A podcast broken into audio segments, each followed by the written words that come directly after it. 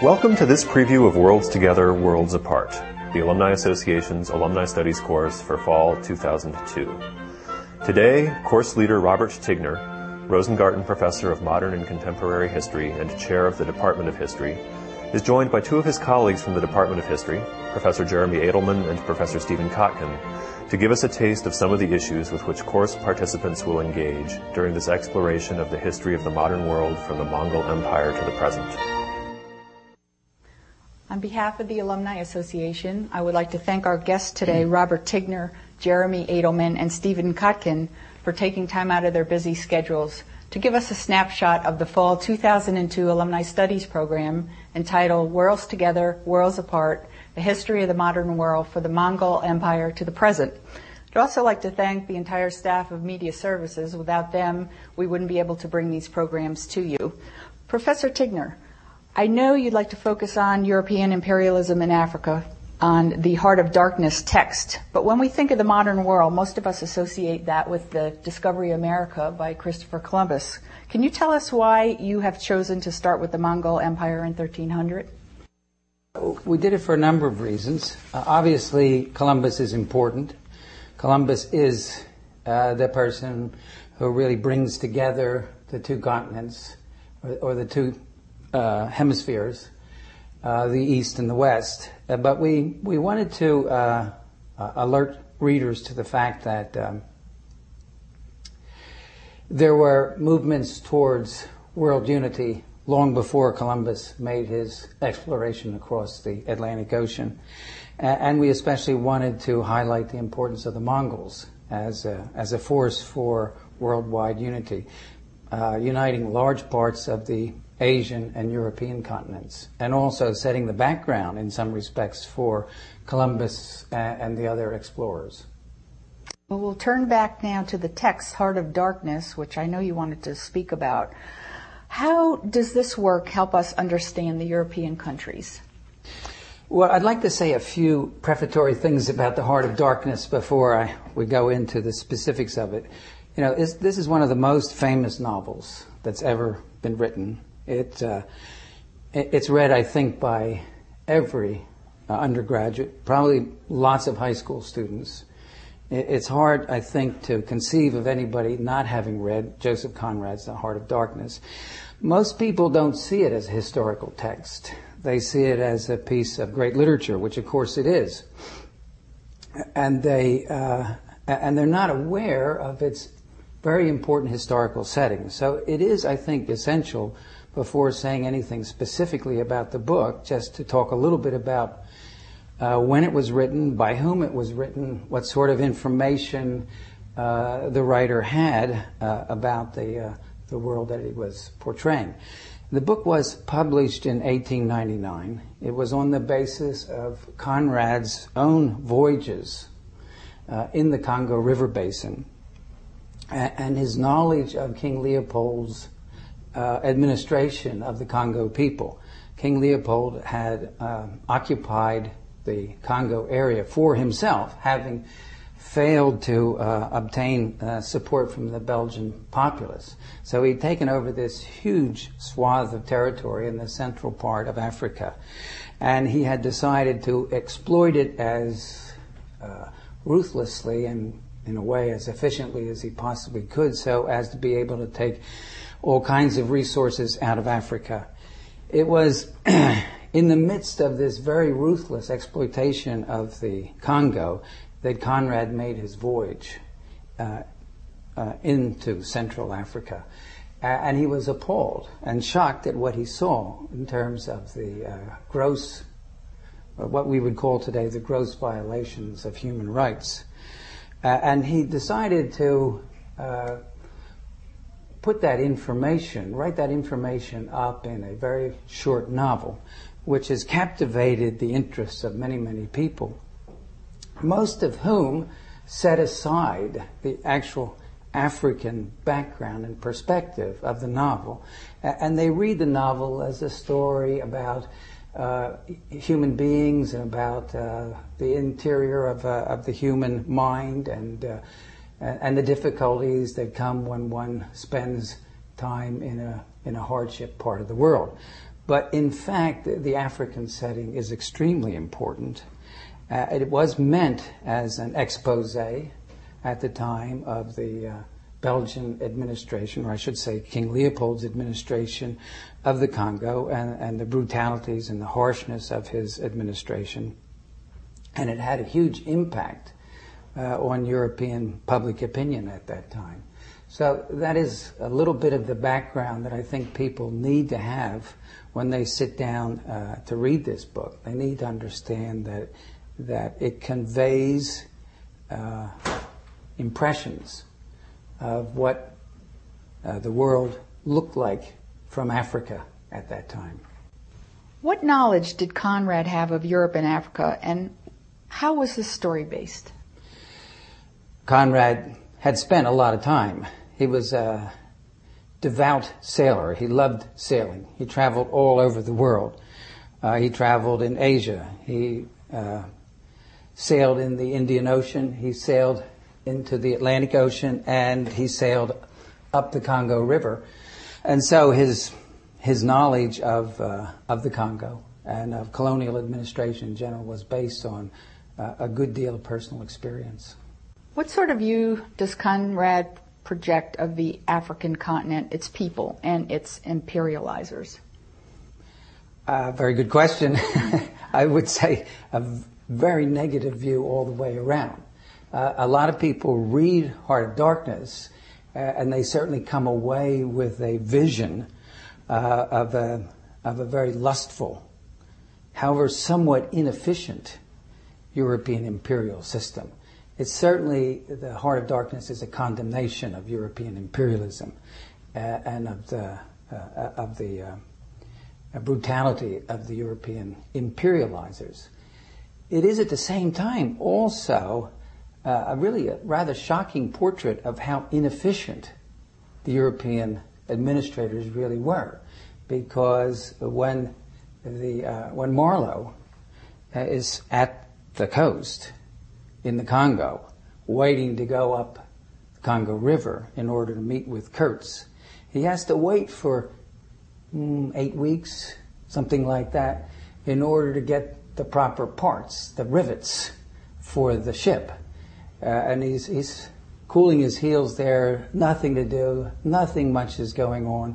It, it, it's a really an impression of uh, a good deal of inefficiency. Whereas, of course, the Europeans were arguing that they were in Africa because they were highly efficient, very uh, well-developed uh, administrative systems. In fact, the reality was quite the opposite. As regards the portrait of Africa, it seems to me, and Africans, it seems to me, it is also quite uh, uncomplimentary and very negative. And this is a reason I think the novel has to be read with a considerable amount of care. Uh, Africans appear as very primitive peoples. The African continent is seen as a very primitive place. Conrad talks about going back in time when he goes uh, to the Congo. Uh, very few Africans are introduced into the story. Hardly ever do Africans speak. And that's a very important feature for Conrad, because speech, articulate speech, sophisticated speech is really for him a mark of sophistication and civilization. And there are only two or three occasions in which the Africans actually do speak, and then they utter the most primitive uh, kinds of discourses. And also his companions on the voyage up the Congo River are cannibalistic people, as if he's making a statement that cannibalism is widespread in Africa, when in fact it was not. So a caution to the reader that while Conrad is a critic of imperialism, he is also somebody who has uh, completely absorbed the European attitude towards Africans and the African continent. The well-known Nigerian novelist Chinua Achebe has written that no undergraduate should be allowed to read this book, since it contains such a prejudicial view of Africa. Why does he hold this view, and do you subscribe to it?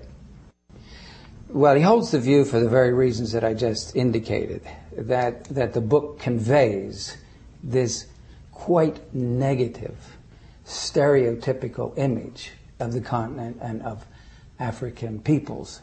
I'm a little bit sympathetic to Achebe and his notion that undergrads ought not to read this. Uh, and certainly I'm very sympathetic to this notion that undergrads uh, should not read it if they're not given a proper uh, introduction to the author and to the time period. But uh, um, it's a great work of, of art. It's a great work of literature. It has influenced um, so much contemporary writing uh, that one has to read it. But one has to read it under the proper guidance, and one has to understand that while um, Conrad is, is a ferocious critic of imperialism, he has also embraced all the stereotypes of race and geography that have befuddled the African continent.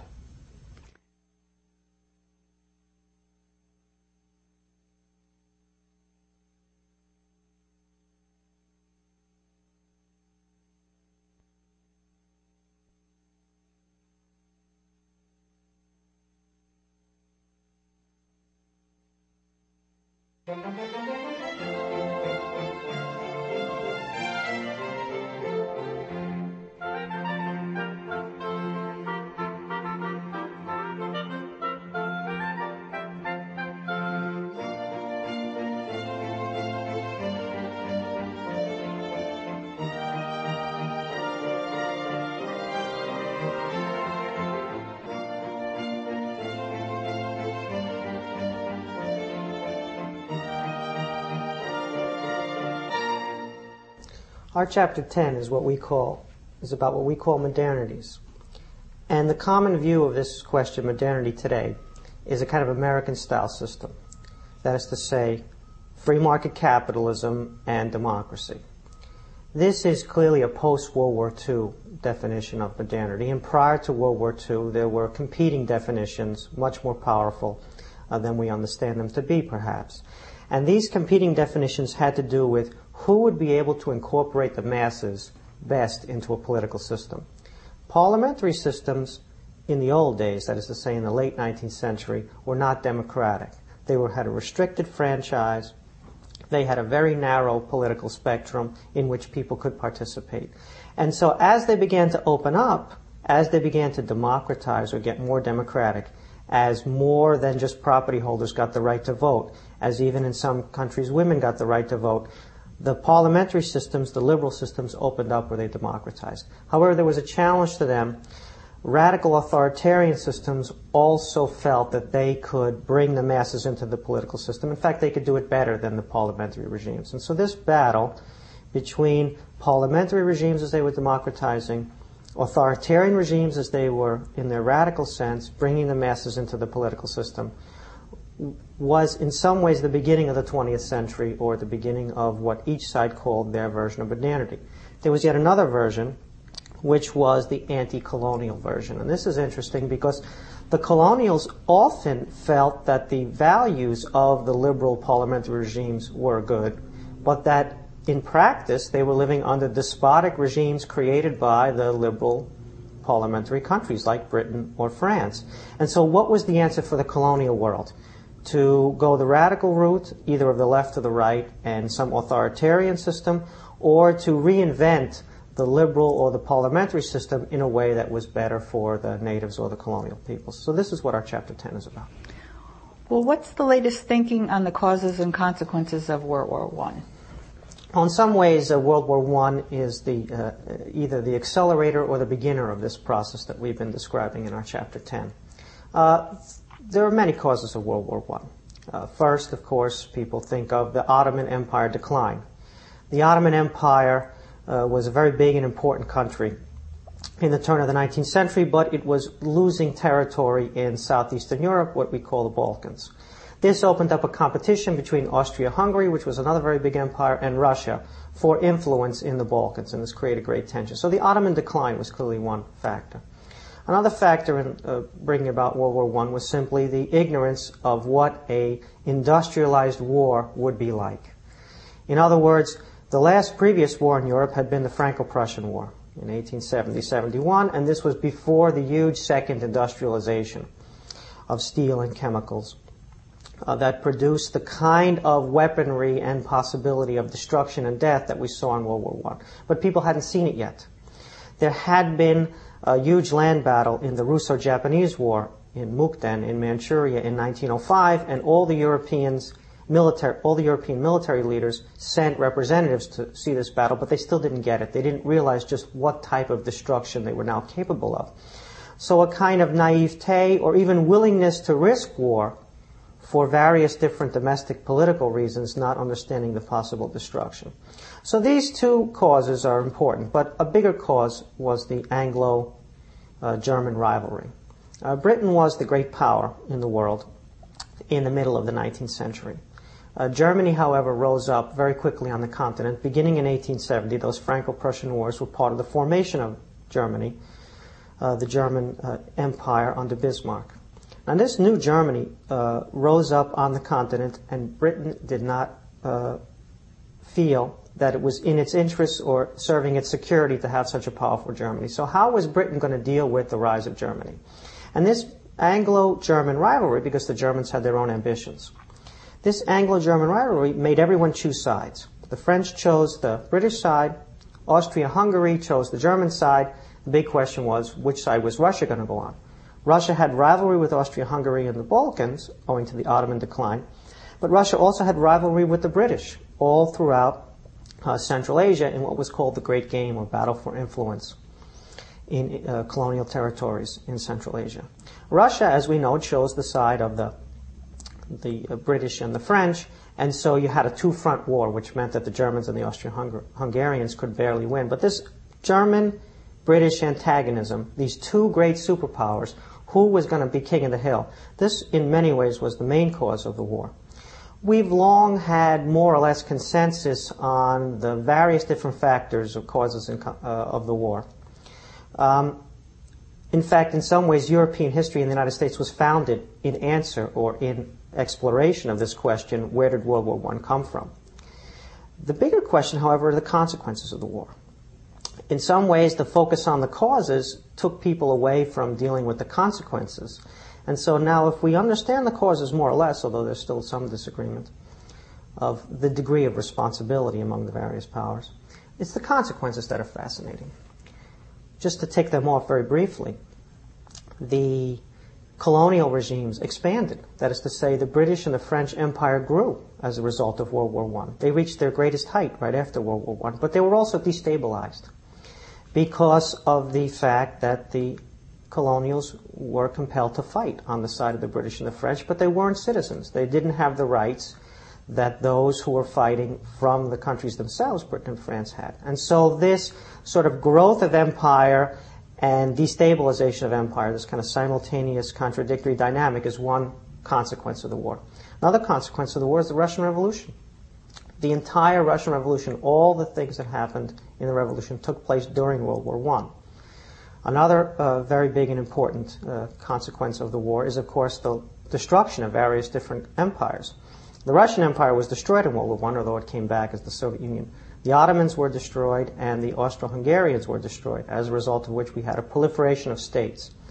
These states ended up not on the side of a kind of parliamentary democratic modernity, but more inclined towards an authoritarian modernity.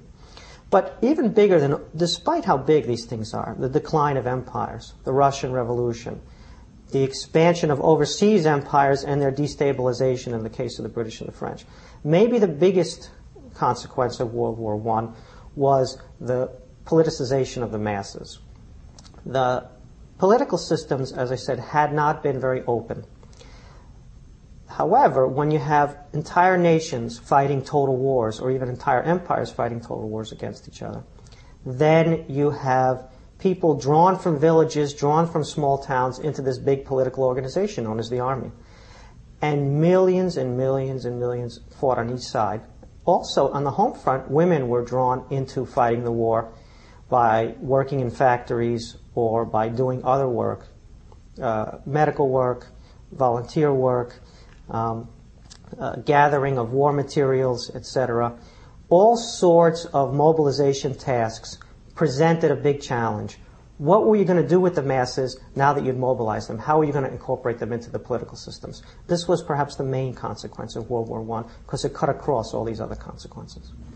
Was this uh, the great explosion that set the stage for the entire twentieth century? In some ways, that's what people think, because of the fact that um, each side was wondering how to incorporate the masses and devising very different things.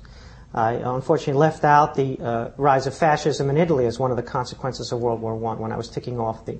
So you have the Italian fascist case, you have the movements for uh, nationalism in the colonial realms, you have uh, Soviet communism, and you have a democratization of the liberal parliamentary regimes. So this in some ways is uh, the first half of the twentieth century and how this is going to play out. We, of course, know how it plays out because we've lived through uh, the end of the twentieth century. Uh, but nonetheless, at the time, it was a more open question. Well, what made it a world war? What made it a world war was the fact that not only were the major powers involved, that is to say all the most powerful countries in, in Europe, but the colonial regimes were involved as well. In fact, forty percent of the British uh, war effort in material and personnel came from colonies, from British colonies. Many people think that it was the United States' entry into the war in nineteen seventeen that tipped the balance on the side of the British and the French.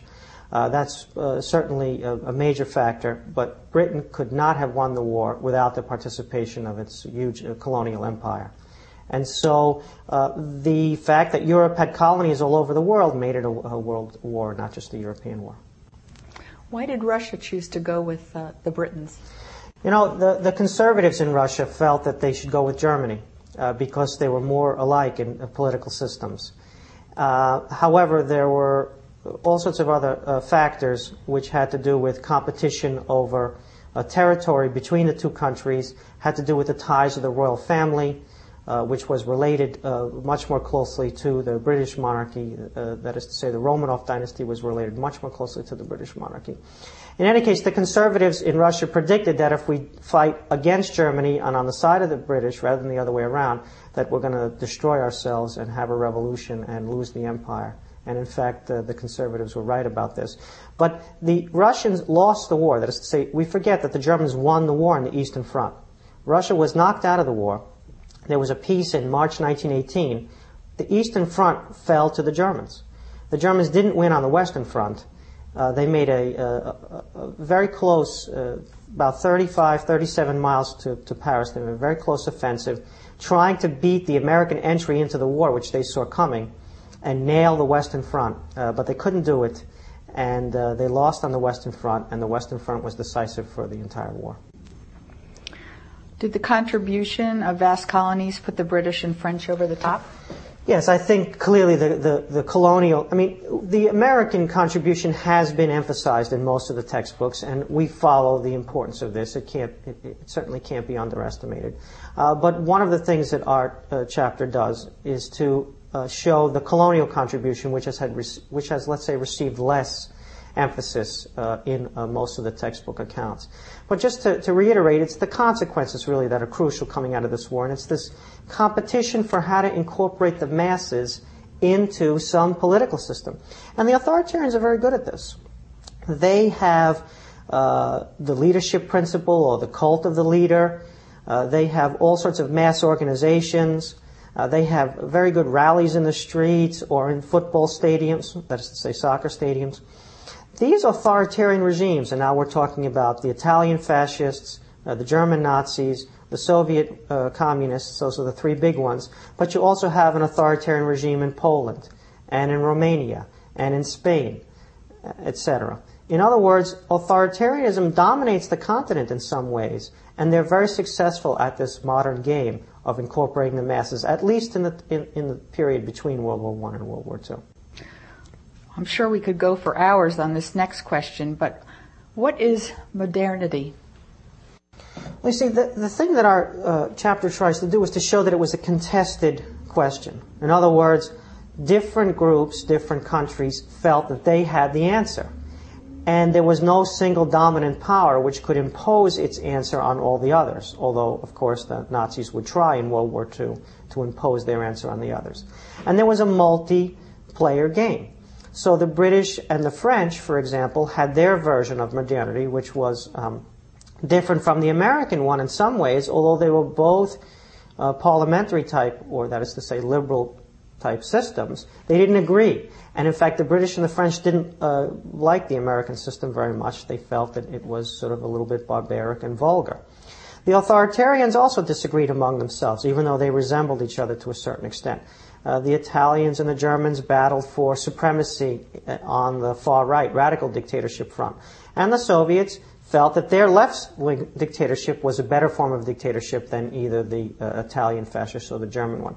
So even though it looks like the world divides into these two different liberal authoritarian-style regimes, in fact, those themselves were subdivided, and there was this multi-level game. And the uh, colonial leaders, in, in some cases very successful, there was, uh, for example, uh, extremely successful uh, movement in India to throw off uh, British rule, colonial rule, under Gandhi. And they felt that they didn't need to uh, adhere to any particular uh, definition of modernity either, and that, that they could develop their own. So this competition for mod- modernity, for defining it, for bringing it into being in political institutions, Uh, is characteristic of this interwar period between World War One and World War Two. And uh, the openness of the competition is what we try to recapture, because, of course, after World War Two, the Cold War is a much more binary world in which two systems compete, and there's a lineup of allies or satellites on either side of the two systems rather than a multi-way competition.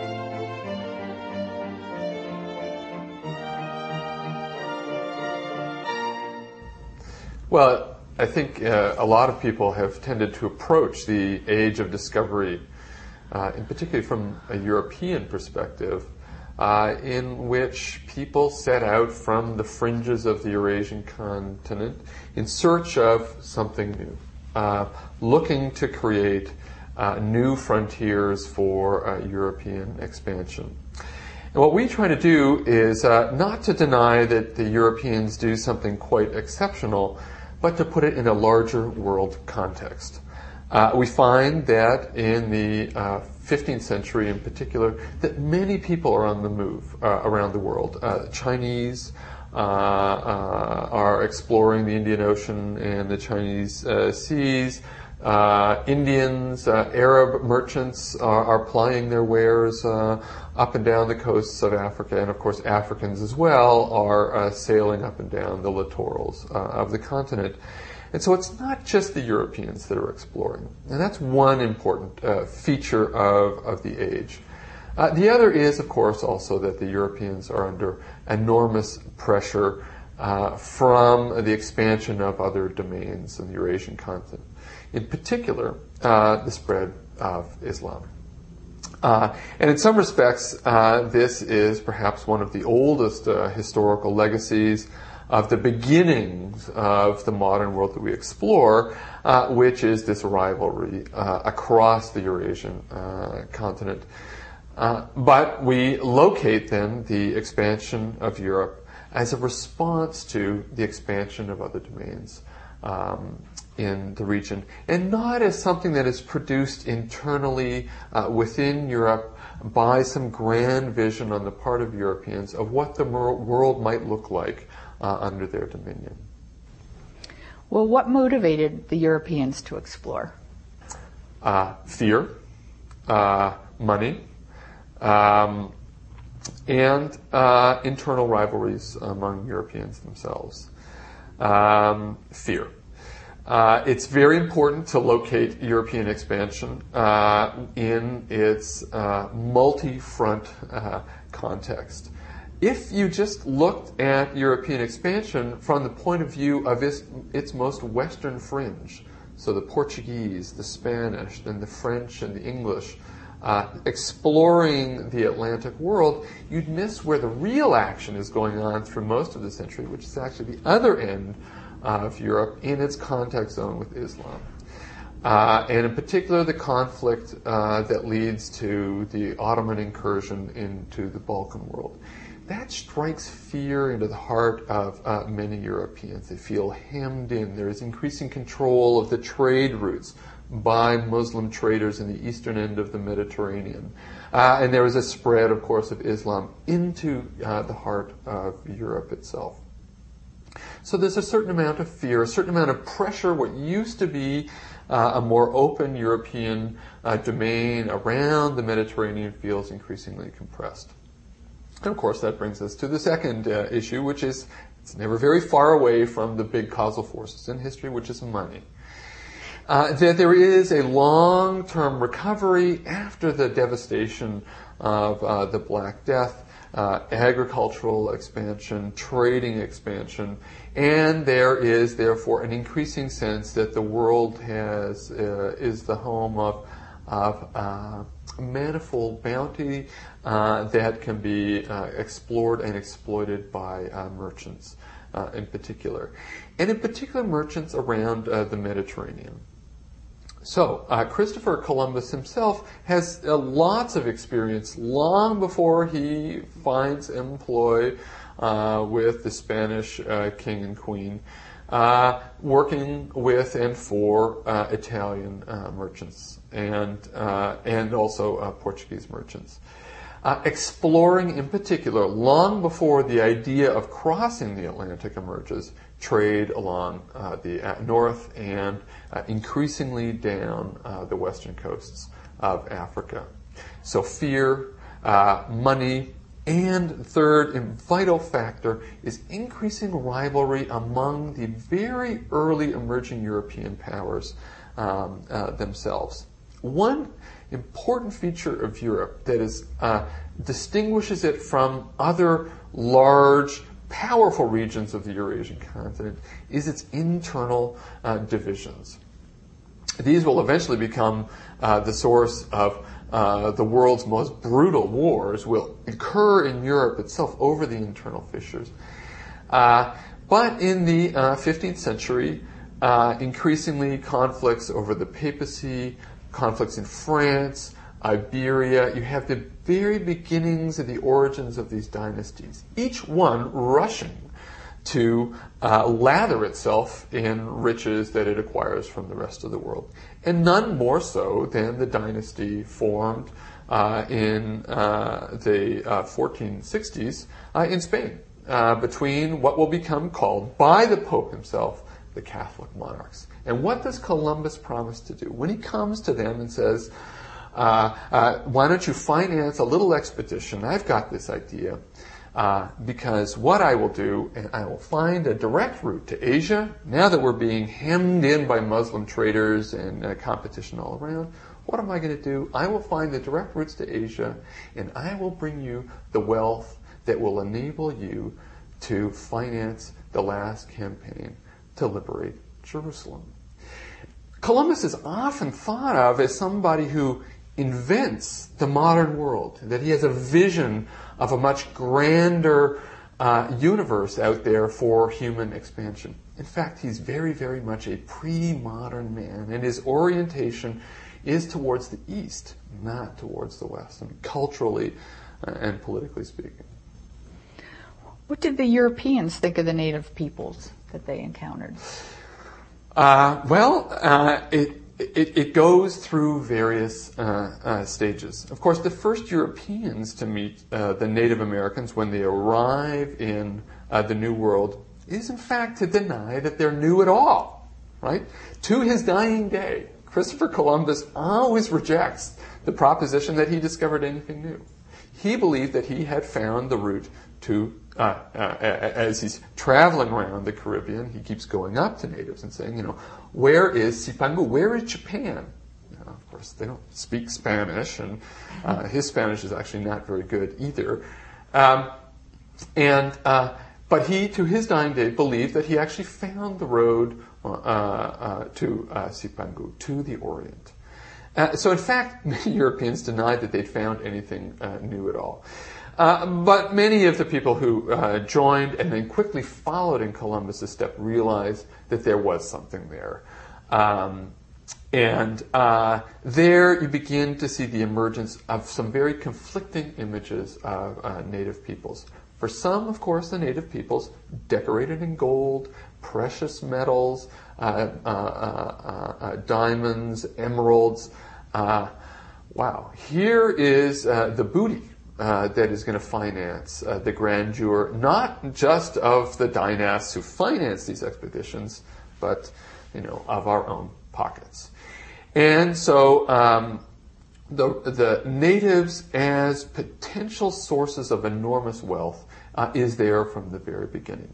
At the same time, in order to justify the expeditions, of course, along go with uh, these... Uh, Uh, sort of forms of, of, of bounty hunters uh, and, and uh, primitive forms of, of exploitations of native people go uh, religious figures as well. And the priests who go on the voyages see something very different. Here are pristine folk uh, who, uh, while uh, they are not yet Christians, uh, have the potential to be Christians.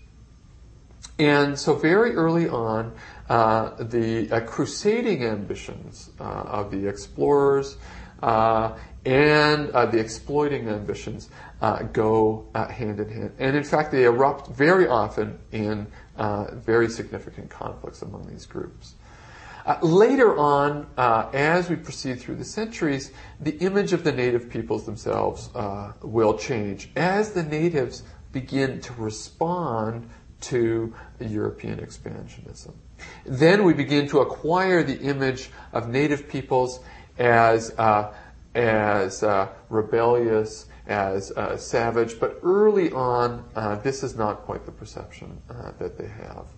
Uh, and it takes Indian resistance to ex- to this uh, expansion to generate this image of uh, Indian savagery um, and uh, bloodthirstiness. Then conversely, what did the native people think of the Europeans? It's hard to say, very hard to say.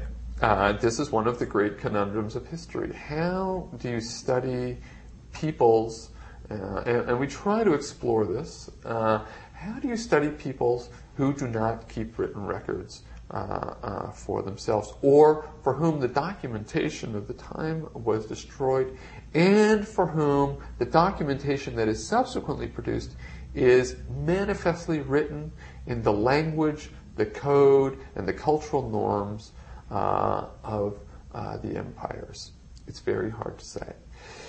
Um, there are, nonetheless, some early signs uh, that uh, that the Indians don't necessarily uh, greet the European expansionists, and necessarily as expansionists at all.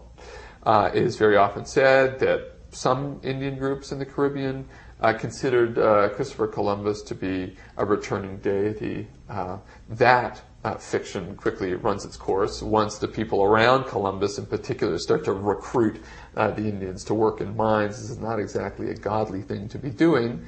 Um, And uh, they begin to resist, in fact, uh, start wiping out many of the colonists that uh, Columbus sends behind, because they begin to realize these people are not uh, in this for uh, for our good. Uh, but uh, the Indian response is a complicated and ambivalent. So there's resistance, uh, there is welcoming, and in some cases, and it's very important to underscore this, that in the great conquest that will occur on the mainland of the Americas, uh, particularly in Mesoamerica and in the Andes, of course, what the Europeans encounter are very large empires themselves, including the capital of the largest, the Mexica uh, Empire, Tenochtitlan, which will be the uh, equivalent of the richest country, the, lar- the largest uh, city at the time in Europe, which is Naples, two hundred thousand people. When Cortes himself marches in, he has never seen such a splendid, such a grand city. Uh, and to some natives, therefore, uh, the Europeans are themselves barbarians. But these barbarians, for other native peoples, are potential allies, for these are empires that they've encountered, and so rivals to the Mexica Empire, rivals to the Inca Empire, will embrace Europeans as potential allies in their war against uh, local native empires as well. So it's a very complex mixture that uh, has been unfolding over the course of the fifteenth century, and the Europeans arrive at a very uh, explosive moment in uh, the history of the New World before the Europeans were ever there. What sorts of institutions were developed in the wake of European conquest, and what inspired these institutions?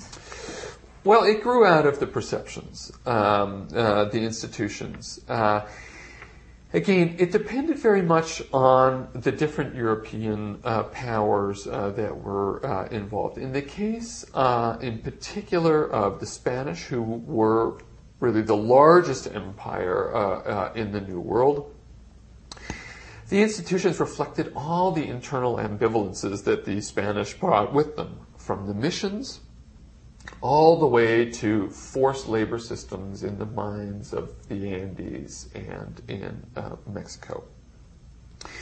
Uh, so there were institutions of conversion, institutions of conquest, and increasingly, and in particular for the, for uh, the French and especially the British arrivals in the New World, institutions of colonization, our three C's. Uh, and uh, the colonization uh, institutions that formally begin, in fact, to create European societies in the New World itself. It was not enough just to conquer uh, American peoples and to bring them into the imperial systems, but actually to make real colonies uh, out of uh, these uh, conquered peoples by settling Europeans there. Uh, the Spanish were much less successful, the Portuguese uh, somewhat, particularly as they expanded plantation belts uh, up and down the coasts of uh, the largest of all of the colonies, which was Brazil. Uh, but in particular, the French and the British began to ship large numbers of settlers to become colonists in these regions and to create political infrastructures for those uh, settlers. And so you actually see enormous amount of variation across the European patterns of institutions. At the same time, Europeans were very good at adapting to the existing indigenous institutions. The Spanish, in particular, used much of the fabric of the Inca and Aztec Empire for themselves, and they simply put themselves at the top of what was essentially an institutional pyramid bi- built by uh, the indigenous people themselves. Thank you very much, Professor Adelman. My pleasure. And we hope this has whetted your appetite for our Fall two thousand two program. We at least wanted to give you a good overview, and we hope you'll be able to join us. Thank you very much.